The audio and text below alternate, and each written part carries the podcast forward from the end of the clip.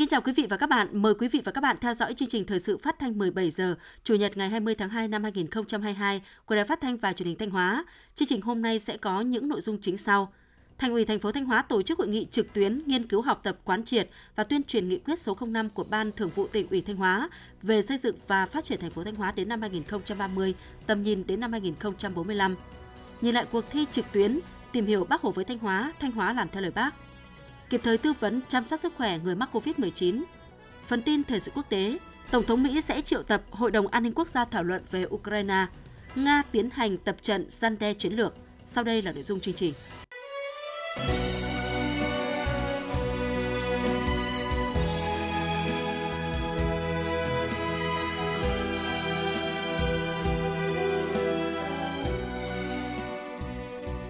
Niệm 75 năm Bắc Hồ lần đầu tiên về thăm Thanh Hóa 20 tháng 2 năm 1947, 20 tháng 2 năm 2022.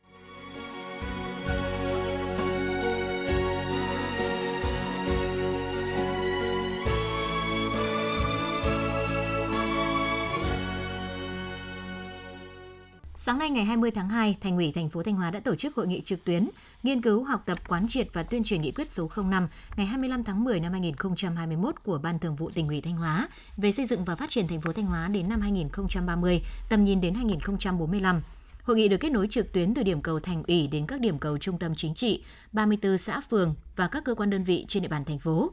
Dự hội nghị tại điểm cầu thành ủy có các đồng chí Đào Xuân Yên, Ủy viên Ban Thường vụ trưởng Ban Tuyên giáo tỉnh ủy, Lê Anh Xuân, Ủy viên Ban Thường vụ tỉnh ủy, Bí thư Thành ủy, Chủ tịch Hội đồng nhân dân thành phố Thanh Hóa. Tại hội nghị, đồng chí Lê Anh Xuân, Ủy viên Ban Thường vụ tỉnh ủy, Bí thư Thành ủy thành phố Thanh Hóa đã quán triệt triển khai đến các cán bộ, đảng viên thành phố Thanh Hóa các nội dung trọng tâm của nghị quyết số 05 ngày 25 tháng 10 năm 2021 của Ban Thường vụ tỉnh ủy Thanh Hóa về xây dựng và phát triển thành phố Thanh Hóa đến năm 2030, tầm nhìn đến năm 2045 Nghị quyết nêu rõ mục tiêu phấn đấu đến năm 2030 đưa thành phố Thanh Hóa trở thành thành phố thông minh, văn minh hiện đại là một trong năm thành phố trực thuộc tỉnh dẫn đầu cả nước, một động lực góp phần quan trọng đưa tỉnh Thanh Hóa trở thành cực tăng trưởng mới ở phía Bắc của Tổ quốc. Đến năm 2045, thành phố Thanh Hóa là thành phố giàu đẹp văn minh hiện đại kiểu mẫu của cả nước. Nghị quyết cũng đề ra các chỉ tiêu cụ thể trong từng giai đoạn, đồng thời đưa ra 10 nhóm nhiệm vụ giải pháp nhằm thực hiện mục tiêu đề ra. Trong đó, trọng tâm là tiếp tục thực hiện hiệu quả mục tiêu kép vừa phòng chống dịch bệnh, vừa phát triển kinh tế xã hội, tập trung thực hiện tốt công tác quy hoạch và quản lý quy hoạch, đẩy mạnh cải cách thủ tục hành chính, cải thiện mạnh mẽ môi trường đầu tư kinh doanh, đẩy mạnh chuyển đổi số, xây dựng chính quyền số, phát triển kinh tế số, xã hội số, góp phần thúc đẩy phát triển kinh tế xã hội, xây dựng đô thị văn minh hiện đại, xây dựng Đảng và hệ thống chính trị vững mạnh – cũng tại hội nghị, các đại biểu đã được quán triệt triển khai quyết định số 625 ngày 16 tháng 2 năm 2022 của Ủy ban dân tỉnh Thanh Hóa về việc ban hành chương trình hành động của Ủy ban dân tỉnh thực hiện nghị quyết số 05 của Ban Thường vụ tỉnh ủy Thanh Hóa về xây dựng và phát triển thành phố Thanh Hóa đến năm 2030, tầm nhìn đến năm 2045. Kết luận hội nghị, đồng chí Lê Anh Xuân, Bí thư Thành ủy thành phố Thanh Hóa đề nghị các địa phương đơn vị trên địa bàn thành phố nghiêm túc nghiên cứu, nắm vững những nội dung cốt lõi của Nghị quyết 05 để tập trung xây dựng kế hoạch, chương trình hành động, lãnh đạo chỉ đạo thực hiện, chú trọng đẩy mạnh công tác tuyên truyền, quán triệt triển khai nghị quyết bằng nhiều hình thức đến cán bộ nhân dân, huy động sự vào cuộc của cả hệ thống chính trị để thực hiện thắng lợi các nhiệm vụ mục tiêu mà nghị quyết 05 đã đề ra giao Ủy ban dân thành phố chủ động phối hợp với các sở ngành cấp tỉnh tổ chức thực hiện các mục tiêu nghị quyết đề ra theo đúng lộ trình kế hoạch. Thưa quý vị và các bạn, đúng vào ngày này cách đây 75 năm, trong lần đầu tiên về thăm Thanh Hóa, Chủ tịch Hồ Chí Minh đã đặt cho Đảng bộ và nhân dân Thanh Hóa một nhiệm vụ nặng nề nhưng cũng rất đỗi vinh quang. Thanh Hóa phải trở nên một tỉnh kiểu mẫu. Người cũng đã chỉ ra mục đích của việc xây dựng Thanh Hóa kiểu mẫu là làm cho người nghèo thì đủ ăn, người đủ ăn thì khá giàu, người giàu thì giàu thêm. Người nào cũng biết chữ, người nào cũng đoàn kết yêu nước. Cách làm là đem tài dân sức dân của dân, làm lợi cho dân.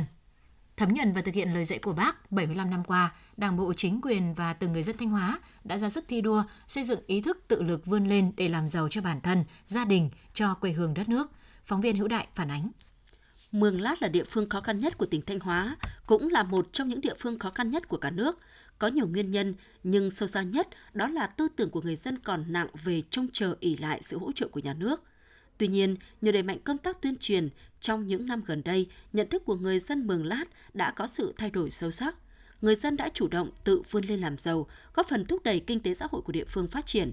các chương trình nguồn lực của nhà nước cùng sự vào cuộc mạnh mẽ của cấp ủy chính quyền địa phương với sự thay đổi trong nhận thức của người dân đã đem lại những kết quả tích cực trong việc phát triển kinh tế, giảm nghèo ở vùng đồng bào dân tộc thiểu số, khu vực miền núi. Ngày càng có nhiều mô hình kinh tế hộ gia đình có thu nhập ổn định và bền vững. Vĩnh Lộc là huyện thứ 5 của Thanh Hóa đạt chuẩn nông thôn mới, dù không nằm trong kế hoạch xây dựng huyện đạt chuẩn nông thôn mới giai đoạn 2016-2020 của tỉnh Thanh Hóa, nhưng với sự quyết tâm nỗ lực phấn đấu, Vĩnh Lộc đã trở thành một trong những huyện dẫn đầu toàn tỉnh về phát triển kinh tế xã hội, xây dựng nông thôn mới. Kết quả này, theo lãnh đạo huyện Vĩnh Lộc, có nguyên nhân quan trọng là việc học tập và làm theo bác của cán bộ đảng viên và các tầng lớp nhân dân trong huyện.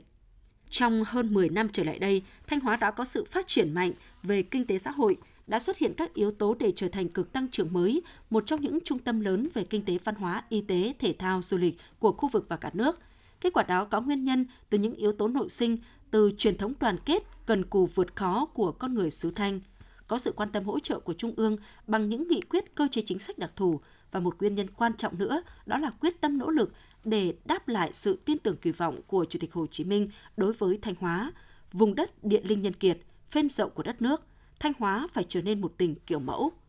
Học tập và làm theo bác đã trở thành việc làm thường xuyên liên tục, là động lực, là sự thôi thúc để từng đảng bộ, chính quyền và người dân mỗi địa phương trong tỉnh ra sức phấn đấu thi đua, hoàn thành tốt các nhiệm vụ chính trị và phát triển kinh tế xã hội.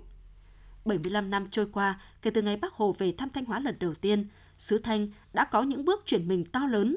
Lối Bác dạy là động lực, nhân lên trong lòng mỗi người dân xứ Thanh khát vọng giành độc lập tự do hòa bình cho đất nước trong kháng chiến, khát vọng xóa đói giảm nghèo trong những năm tháng khó khăn và khát vọng thịnh vượng phồn vinh của ngày hôm nay. Khát vọng ấy đang từng bước đưa xứ Thanh cất cánh trở nên một tỉnh kiểu mẫu trong tương lai như kỳ vọng của Bác Hồ kính yêu. Trong dịp kỷ niệm 75 năm ngày Bác Hồ lần đầu tiên về thăm Thanh Hóa, 20 tháng 2 năm 1947, 20 tháng 2 năm 2022, Cuộc thi trực tuyến tìm hiểu bắc Hồ với Thanh Hóa, Thanh Hóa làm theo lời Bác do Ban tuyên giáo tỉnh ủy chủ trì tổ chức đã tạo thành đợt sinh hoạt chính trị rộng khắp và ý nghĩa, thu hút đông đảo cán bộ, đảng viên, các tầng lớp nhân dân trong và ngoài tỉnh tham gia. Trên 406.500 lượt người dự thi, gần 1 triệu 407.000 lượt thi, trong đó có trên 1.000 lượt người tỉnh ngoài, hàng trăm kiều bào Việt Nam ở nước ngoài. Đó là những con số, những thông tin ấn tượng, phần nào thể hiện được quy mô chất lượng của cuộc thi trực tuyến tìm hiểu Bác Hồ với Thanh Hóa, Thanh Hóa làm theo lời Bác. Từ tháng 10 năm 2021, dưới sự chủ trì của Ban tuyên giáo tỉnh ủy, cuộc thi đã được triển khai đồng bộ tới các cấp, ngành, cơ quan đơn vị trên địa bàn tỉnh. Công tác tuyên truyền về cuộc thi được thực hiện thường xuyên, đậm nét trên các phương tiện thông tin đại chúng, cổng thông tin điện tử của các cơ quan đơn vị trên địa bàn toàn tỉnh và các trang mạng xã hội. Cuộc thi đã thu hút được đông đảo cán bộ, đảng viên và các tầng lớp nhân dân, đặc biệt là học sinh, sinh viên tham gia. Nhiều đảng bộ tham gia tích cực và đạt nhiều giải thưởng như Đảng bộ khối cơ quan và doanh nghiệp tỉnh, thành phố Thanh Hóa, huyện Thọ Xuân, huyện Thường Xuân. Không chỉ người dân hiện đang sinh sống và công tác trong tỉnh, nhiều người con của tỉnh Thanh Hóa xa quê, kiều bào ở nước ngoài cũng luôn hướng về quê hương và hưởng ứng tích cực cuộc thi. 6 tuần thi, ban tổ chức đưa ra 54 câu hỏi trắc nghiệm tương ứng với từng giai đoạn lịch sử cụ thể gắn với những lần Bác Hồ về thăm Thanh Hóa. Qua đó, ôn lại truyền thống, khắc ghi những tình cảm thiêng liêng, sự quan tâm sâu sắc của Đảng, Bác Hồ kính yêu đối với Đảng bộ và nhân dân các dân tộc tỉnh Thanh, khẳng định những thành tựu quan trọng mà tỉnh Thanh Hóa đã đạt được qua 75 năm thực hiện lời Bác dạy. Ban tổ chức đã trao 66 giải thưởng, gồm 6 giải nhất, 12 giải nhì, 18 giải ba, 30 giải khuyến khích, trong đó huyện Thường Xuân là đơn vị đạt nhiều giải thưởng nhất. Cuộc thi tìm hiểu Bác Hồ với Thanh Hóa, Thanh Hóa làm theo lời Bác được tổ chức thành công, một lần nữa thể hiện lòng biết ơn của Đảng bộ, chính quyền và các tầng lớp nhân dân Thanh Hóa đối với công lao to lớn của Chủ tịch Hồ Chí Minh, của Đảng và các thế hệ cán bộ, đảng viên, nhân dân Thanh Hóa đã phấn đấu cho sự nghiệp cách mạng của quê hương đất nước. Cuộc thi đã góp phần lan tỏa ý nghĩa, giá trị cao đẹp của việc học tập và làm theo Bác, tiếp tục khơi dậy niềm tin tưởng, tự hào của cán bộ, đảng viên, chiến sĩ lực lượng vũ trang và các tầng lớp nhân dân – phát huy ý chí tự lực tự cường, khát vọng xây dựng và phát triển Thanh Hóa trở nên một tỉnh kiểu mẫu. Ngày 11 tháng 12 năm 1961, trong lần thứ tư về thăm Thanh Hóa, Chủ tịch Hồ Chí Minh đã đến thăm hợp tác xã Yên Trường, huyện Yên Định, đơn vị tiêu biểu trong phong trào thi đua gió đại phong của tỉnh Thanh Hóa lúc bấy giờ. Hơn 60 năm qua, tình cảm và lời dạy của bác là nguồn động lực quan trọng để Đảng bộ chính quyền và nhân dân Yên Trường nỗ lực không ngừng cho hành trình xây dựng đất nước quê hương, phản ánh của phóng viên Cẩm Tú. Ngày 11 tháng 12 năm 1961 đã trở thành dấu son không thể nào quên đối với Đảng bộ, chính quyền và nhân dân xã Yên Trường khi được Bác Hồ về thăm. Bác biểu dương khen ngợi thành tích phát triển kinh tế, sản xuất nông nghiệp của Đảng bộ và nhân dân xã Yên Trường. Bác dành nhiều thời gian để hỏi về phong trào ba sẵn sàng của đoàn thanh niên. Trong cuộc trò chuyện ấy, bác để lại lời căn dặn cụ thể nhưng thiết thực cho hợp tác xã Yên Trường. Về tài chính phải công khai và phân minh, sổ sách phải danh mạch, thu chi bao nhiêu phải báo cáo rõ ràng cho xã viên biết. Tài chính không công khai sẽ ảnh hưởng đến đoàn kết nội bộ của hợp tác xã. 60 năm đã trôi qua, những người vinh dự được gặp Bác Hồ ngày ấy, người đã về với tổ tiên, người còn lại đã tuổi cao sức yếu, nhưng trong ký ức của họ, hình ảnh bác vẫn luôn người sáng. Ông Trịnh Gia Minh, xã Yên Trường, huyện Yên Định cho biết. Lúc đấy thì bác nói chuyện, bác biểu dương cái thành tích của xã đấy, của tập thể. Sau về cá nhân đấy thì bác à, có à, nói đến tên tôi. Lúc tôi nghĩa là tức mồ hôi ra và cái suy nghĩ. Bác nói là chú Minh có đây không? Với ờ, đồng chí bí thư tỉnh ủy đấy, đó là mình dạy, với tôi đứng dạy Với tôi thưa bác à, cháu của. Thế là lúc đấy tôi đứng dạy đấy bác được biết nghĩa là công chí lãnh đạo của tỉnh rồi của các ngành báo cáo với bác về thành tích của chú đấy thì hôm nay nghĩa là bác tặng phần thưởng cho chú nghĩa là tất cả bà con xã viên hợp tác xã yên trường có đồng ý không có nhất trí không cho tất cả là hô vang lên là đồng ý phấn khởi và hoan hô. Nghĩa là bác ờ, đưa huy hiệu của bác cho đồng chí bí thư tỉnh ủy nghĩa là gắn huy hiệu cho tôi. Ừ, gắn huy hiệu cho tôi xong thì bác có nói chuyện. Bác có nói nghĩa là những câu tôi nhớ đấy thì thành tích của chú đó mới chỉ là bước đầu. Chú phải phấn đấu nghĩa là cao hơn nữa nhiều hơn nữa và tốt hơn nữa. Bà Hoàng Thị An xã Yên Trường huyện Yên Định cho biết thêm. Cảm xúc là tôi run lắm và tôi Ừ, coi như là không mấy khi nhà bác Hồ về thăm Yên Trường mà được vinh dự của xã Yên Trường. do là xã Yên Trường thì bác là ví dụ là cố gắng lên các em cố gắng lên cô ờ, An cố gắng lên để xây dựng ờ, quê hương những lời căn dặn, những món quà kỳ vật thiêng liêng của Bác Hồ đã tạo động lực to lớn giúp Đảng bộ chính quyền và nhân dân yên trường nỗ lực chăm lo lao động sản xuất. Nhiều thanh niên đã trở thành kiện tướng thủy lợi, kiện tướng cây lúa, kiện tướng nuôi bèo hoa dâu, kiện tướng trồng rừng, phá nhiều kỷ lục sản xuất, góp phần cùng Đảng bộ chính quyền và nhân dân tỉnh Thanh Hóa trở thành hậu phương lớn trong kháng chiến chống Mỹ. Bước vào thực hiện công cuộc đổi mới, Đảng bộ chính quyền và nhân dân Yên Trường cùng nhau đoàn kết, quyết tâm khắc phục khó khăn, phấn đấu vươn lên, đạt được nhiều thành tựu về mọi mặt.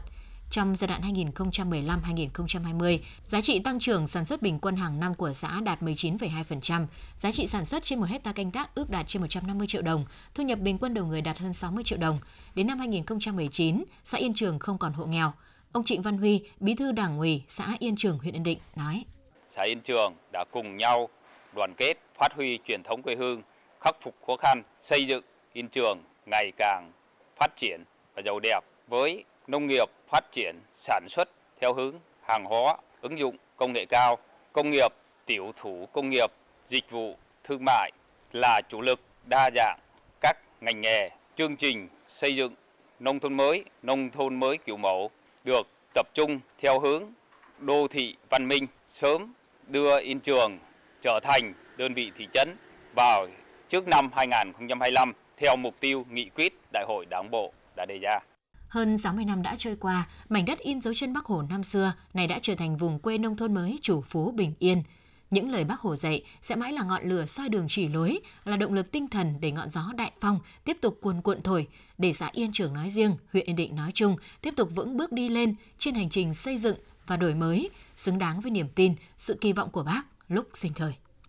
Thưa quý vị và các bạn, những năm qua, với việc đẩy mạnh học tập và làm theo tư tưởng đạo đức phong cách Hồ Chí Minh, tập thể cán bộ chiến sĩ đồn biên phòng Đa Lộc luôn hoàn thành tốt nhiệm vụ được giao, góp phần giữ vững chủ quyền biên giới quốc gia, ghi nhận của phóng viên Vân Anh Thúy Lượng. Ờ, sức khỏe là bà vẫn tốt hả? Bà vẫn yếu này. Vâng. Đêm không ngủ mấy. Mũi tiêu ho. Để cháu cho cán bộ con đi sang Đấy. nhưng mà trời lạnh như này là bà có mặc áo ấm vào vâng. mấy cái áo ấm vâng, vâng. đồn tặng đâu hết rồi áo dày thì cái áo đi ông phải mặc thêm vào vâng ạ, mình vâng. có tuổi rồi vâng. Đấy, ở một mình ở đây nên là phải mặc ấm vâng. Đó là cuộc trò chuyện giữa Đại úy Lê Văn Trung, chính trị viên phó đồn biên phòng Đan Lộc và bà Vũ Thị Xuân ở thôn Yên Lộc, xã Đa Lộc. Bà Xuân là một trong những hoàn cảnh đặc biệt khó khăn của xã Đa Lộc chồng mất sớm, hai người con gái đi lấy chồng xa cũng nghèo khó nên không đỡ đần được mẹ. Khác ghi lời dạy của bác về tinh thần lá lành đùm lá rách, cán bộ đồn biên phòng Đan Lộc không chỉ giúp công sức cùng với các nhà hảo tâm và chính quyền địa phương xây dựng nhà đại đoàn kết cho bà, mà còn nấu cơm ngày ba bữa mang sang cho bà Xuân. Từ khi có dịch COVID-19 đến nay, để đảm bảo sức khỏe cho bà, đồn lại chuyển sang cấp gạo và các nhu yếu phẩm khác để bà ổn định cuộc sống. Đại úy Lê Văn Trung chia sẻ thêm. Xuất phát từ cái tấm lòng của người cán bộ biên phòng như là bản thân tôi tham mưu đồng chí trong đảng ủy quyết định chăm sóc bà hàng ngày hiện chính sách là cán bộ ăn gì, bà ăn đó. Tôi thường xuyên sang đưa cơm cho bà và chăm sóc bà, kiểm tra công tác vệ sinh, rồi ăn uống cho bà. Mong sao mà sức khỏe cho bà càng ngày càng tốt. Bà Vũ Thị Xuân xúc động cảm ơn các cán bộ chiến sĩ đồn biên phòng Đa Lộc như sau. Được ở nhà mới đây tôi cũng vui. Hôm đầu thì đến tầm thóc tôi. Tôi đã quý anh Trung đồn phó luôn đấy. Đến thuốc tôi cũng thương mà mong, vâng, mong anh giữ gìn sức khỏe. Với phương châm học bác để lo cho dân, các cán bộ chiến sĩ đồn biên phòng Đa Lộc còn giúp đỡ các hộ gia đình khó khăn trên địa bàn hai huyện ven biển Hậu Lộc và Nga Sơn phát triển kinh tế bằng cách đầu tư con giống, phối hợp với phòng nông nghiệp hướng dẫn kỹ thuật chăn nuôi cho bà con. Trong đó, mô hình mang lại hiệu quả phải kể đến mô hình nuôi ốc nhồi ở xã Nga Thân, huyện Nga Sơn. Các phòng trào tặng sách vở, đồ dùng học tập cho học sinh nghèo, mô hình con nuôi đồn biên phòng cũng được đồn triển khai hiệu quả, được chính quyền và nhân dân địa phương đánh giá cao. Ông Vũ Văn Đình, Chủ tịch Ủy ban nhân dân xã Đa Lộc, huyện Hậu Lộc cho biết.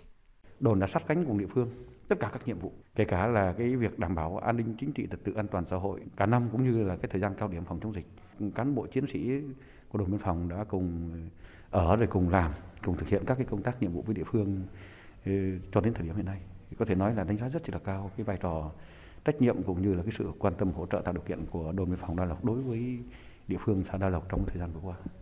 Theo Thượng tá Đặng Minh Sơn, đồn trưởng đồn biên phòng Đa Lộc, trong năm 2022 này, đồn biên phòng Đa Lộc đang có nhiều giải pháp trọng điểm để vừa quản lý tốt 17,5 km đường biển ở trên xã biên phòng. Cùng với đó, tiếp tục tuyên truyền hỗ trợ nhân dân địa phương phát triển kinh tế, xây dựng đời sống văn hóa ở khu dân cư. Chúng tôi tiếp tục quán triệt chỉ thị 05 và các chỉ thị cấp trên đến toàn thể cán bộ chiến sĩ và đặc biệt, đối với chín xã đồn biên phòng, chúng tôi ra soát trong địa bàn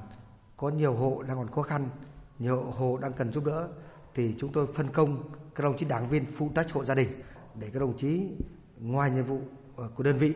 thì các đồng chí cùng địa phương giúp đỡ để làm sao về mặt vật chất và tinh thần các ngày cũng phát triển những việc làm cụ thể, những hoạt động thiết thực trong việc học tập và làm theo bác của cán bộ chiến sĩ đồn biên phòng Đa Lộc trong những năm qua đã tạo những chuyển biến rõ nét trong thực hiện nhiệm vụ chính trị của đơn vị, góp phần hoàn thành tốt nhiệm vụ bảo vệ vững chắc chủ quyền an ninh biên giới vùng biển của tỉnh.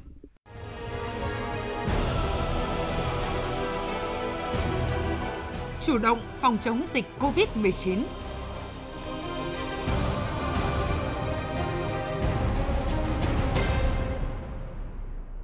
Hiện nay, số người mắc COVID-19 cần được chăm sóc và theo dõi sức khỏe ngày càng nhiều, nhất là những F0 đang điều trị tại nhà. Các địa phương trong tỉnh Thanh Hóa đã nhanh chóng thành lập tổ tư vấn chăm sóc người mắc COVID-19 ở cấp tỉnh, cấp huyện và cấp xã. Tổ tư vấn chăm sóc người bệnh COVID-19 của xã Quảng Đức, huyện Quảng Sương được thành lập vào ngày 18 tháng 2 với 4 thành viên là cán bộ, nhân viên trạm y tế xã và một cán bộ y tế đã nghỉ hưu. Ngay sau khi được thành lập, các thành viên tổ tư vấn đã làm việc liên tục để hướng dẫn, theo dõi sức khỏe và cấp phát thuốc cho các trường hợp mắc COVID-19 đang điều trị tại nhà. Nhóm Zalo giữa tổ tư vấn và hơn 200 F0 đang điều trị tại nhà đã nhanh chóng được lập để kịp thời nắm bắt tình hình sức khỏe của người bệnh. Phường Tân Sơn, thành phố Thanh Hóa hiện có gần 500 F0 đang điều trị tại nhà. Với số lượng ca bệnh lớn, ngoài trạm y tế, Ban chỉ đạo phòng chống dịch COVID-19 phường đã vận động các đơn vị y tế, lực lượng bác sĩ về hưu tham gia vào tổ tư vấn chăm sóc người bệnh COVID-19. Ngay sau khi được thành lập, số điện thoại của từng thành viên tổ tư vấn đã được cung cấp đến người dân để người dân dễ dàng liên hệ khi cần hỗ trợ. Đến nay, 100% các xã phường thị trấn, các huyện thị thành phố trên địa bàn Thanh Hóa đã thành lập tổ tư vấn chăm sóc người bệnh COVID-19. Các địa phương đã công bố số điện thoại của từng thành viên tổ tư vấn trên hệ thống loa truyền thanh, các nhóm Zalo để người dân và các bệnh nhân mắc COVID-19 có thể liên lạc và được giúp đỡ kịp thời. Việc thành lập các tổ tư vấn chăm sóc người mắc COVID-19 các cấp sẽ giúp các trường hợp F0 yên tâm điều trị tại nhà, góp phần thực hiện tốt chiến lược phân tầng điều trị các ca mắc COVID-19, tránh quá tải cơ sở y tế. Thưa quý vị và các bạn, năm 2021, dịch bệnh COVID-19 đã ảnh hưởng lớn đến mọi lĩnh vực của đời sống xã hội. Tuy nhiên, với sự quyết tâm cao, nhiều địa phương vẫn nỗ lực triển khai xây dựng nông thôn mới nâng cao, nông thôn mới kiểu mẫu. Sau đây là ghi nhận của chúng tôi tại huyện Quảng Sương, tỉnh Thanh Hóa. Phóng viên Hương Quỳnh phản ánh. Con đường thuộc thôn Giang Đông, xã Quảng Lưu trước đây chỉ rộng khoảng 2 mét, quanh co chật hẹp. Nhưng cách đây hơn một năm, nhiều người dân đã hiến đất, hiến công, hiến cả vật liệu để mở rộng đường. Đến nay con đường này đã được mở rộng hơn 5 mét, tạo cảnh quan nông thôn sạch đẹp, thông thoáng, đảm bảo việc đi lại hết sức thuận tiện cho người dân. Bà Trần Thị Phan ở thôn Giang Đông, xã Quảng Lưu, huyện Quảng Sương, năm nay đã 85 tuổi, vô cùng phấn khởi và tự hào về những đổi thay mạnh mẽ của quê hương. Ngay sau khi được công nhận huyện nông thôn mới, với tinh thần chủ động tích cực, huyện Quảng Sương đã tiếp nhận vận động các xã xây dựng nông thôn mới nâng cao, nông thôn mới kiểu mẫu. Cùng với việc đẩy mạnh chuyển đổi cơ cấu kinh tế, hình thành các vùng sản xuất hàng hóa tập trung, đưa các cây trồng vật nuôi có giá trị kinh tế cao vào sản xuất, huyện Quảng Sương còn huy động tốt các nguồn lực để đầu tư xây dựng kết cấu hạ tầng nông thôn. Năm 2021, huyện Quảng Sương đã huy động được trên 1.230 tỷ đồng xây dựng nông thôn mới nâng cao, nông thôn mới kiểu mẫu, trong đó nhân dân đóng góp trên 830 tỷ đồng để nâng cấp, làm mới trên 64 km đường giao thông liên huyện, liên xã, 44 km rãnh thoát nước, 76 km tường rào thoáng và nhiều công trình phúc lợi khác. Đến nay, huyện Quảng Sương có 8 xã đạt chuẩn nông thôn mới nâng cao, hai xã đã cơ bản hoàn thành các tiêu chí xây dựng nông thôn mới kiểu mẫu, 25 thôn được công nhận đạt chuẩn nông thôn mới kiểu mẫu. Huyện Quảng Sương đang tiếp tục bám sát quan điểm định hướng của Trung ương của tỉnh về xây dựng nông thôn mới nâng cao kiểu mẫu giai đoạn 2021-2025, thường xuyên chỉ đạo đôn đốc các xã hoàn thiện các tiêu chí xây dựng nông thôn mới nâng cao, tiếp tục củng cố đối với các xã đã đạt 15 trên 15 tiêu chí xây dựng nông thôn mới nâng cao, qua đó làm cơ sở để các địa phương này phấn đấu xây dựng xã đạt chuẩn nông thôn mới kiểu mẫu trong năm 2022 và những năm tiếp theo. Thưa quý vị và các bạn, mặc dù năm qua ngành chăn nuôi còn gặp nhiều khó khăn do ảnh hưởng của dịch COVID-19, dịch bệnh trên đàn gia súc gia cầm, giá thức ăn chăn nuôi tăng, nhưng nhờ lượng tiêu thụ thực phẩm tăng cao trong dịp Tết Nguyên đán đã mang lại nguồn thu nhập lớn cho các hộ chăn nuôi. Ngay sau Tết, các chủ trang trại gia trại trên địa bàn tỉnh Thanh Hóa đã chủ động khẩn trương vệ sinh chuồng trại để tái đàn, ổn định chăn nuôi trong năm mới. Tết Nguyên đán vừa qua, gia đình anh Đoàn Đình Phúc, thôn Thượng Đình 2, xã Quảng Định, huyện Quảng Sương đã xuất bán hơn 7.000 con gà thu lãi 200 triệu đồng. Ngay từ mùng 6 Tết, anh Phúc đã ra viện chăn nuôi mua con giống tái đàn lứa mới với 7.000 con. Thời điểm này, gia đình anh đang nhỏ thuốc phòng bệnh Newcastle cho gà, đồng thời tiêm phòng cho lứa gà gối vụ trước Tết. Anh Đoàn Đình Phúc, thôn Thượng Đình 2, xã Quảng Định, huyện Quảng Sương, tỉnh Thanh Hóa nói. Đối với gà con thì có hệ thống chăm sóc riêng, thì nếu mùa đông lạnh thì có hệ thống sưởi ấm bằng than và bằng điện hệ thống thông gió để đảm bảo đủ nhiệt độ cho con gà trong 7 đến 21 ngày đầu. Trang trại sẽ kết hợp với một công ty thú y để tất cả những đàn gà về thì họ có, có chuẩn bị những công tác về tiêm phòng vaccine, công tác về vệ sinh dịch tễ. Rút kinh nghiệm từ nhiều năm trước, năm nay hầu hết các chủ trang trại gia trại đều chọn mua con giống ở các cơ sở sản xuất uy tín trong và ngoài tỉnh. Tuy giá thức ăn chăn nuôi có tăng nhưng giá bán đầu ra ổn định nên hầu hết các hộ chăn nuôi gia cầm trong tỉnh đều đã tái đàn mới, duy trì tổng đàn chăn nuôi. Còn đối với hộ chăn nuôi gia súc, các hộ đã thực hiện tái đàn theo phương châm cối lứa chứ không ồ ạt, nhất là tại các cơ sở chăn nuôi và vùng đã xảy ra dịch bệnh trong thời gian trước đó. Để kịp có số lượng giống tái đàn, một số trang trại chăn nuôi lớn trong tỉnh cũng đã chủ động tự sản xuất con giống theo đúng quy trình kỹ thuật. Chị Nguyễn Thị Huệ, thôn Mỹ Thịnh, xã Hưng Lộc, huyện Hậu Lộc, tỉnh Thanh Hóa nói. Gia đình tôi cũng uh, tái phục hồi lại là hai vạn con và để uh, vaccine các thứ chúng tôi làm đầy đủ và để uh, giờ này là đang thời gian để chăm sóc để cái đàn gà nó khỏe mạnh để tăng thu nhập cho gia đình. Ông Đoàn Đình Tùng, Chủ tịch Ủy ban nhân dân xã Quảng Định, huyện Quảng Sương, tỉnh Thanh Hóa nói: Địa phương cũng đã tập trung chỉ đạo cho các hộ trang trại gia trại là uh, cũng như các hộ nhân dân trên địa bàn toàn xã là tiếp tục là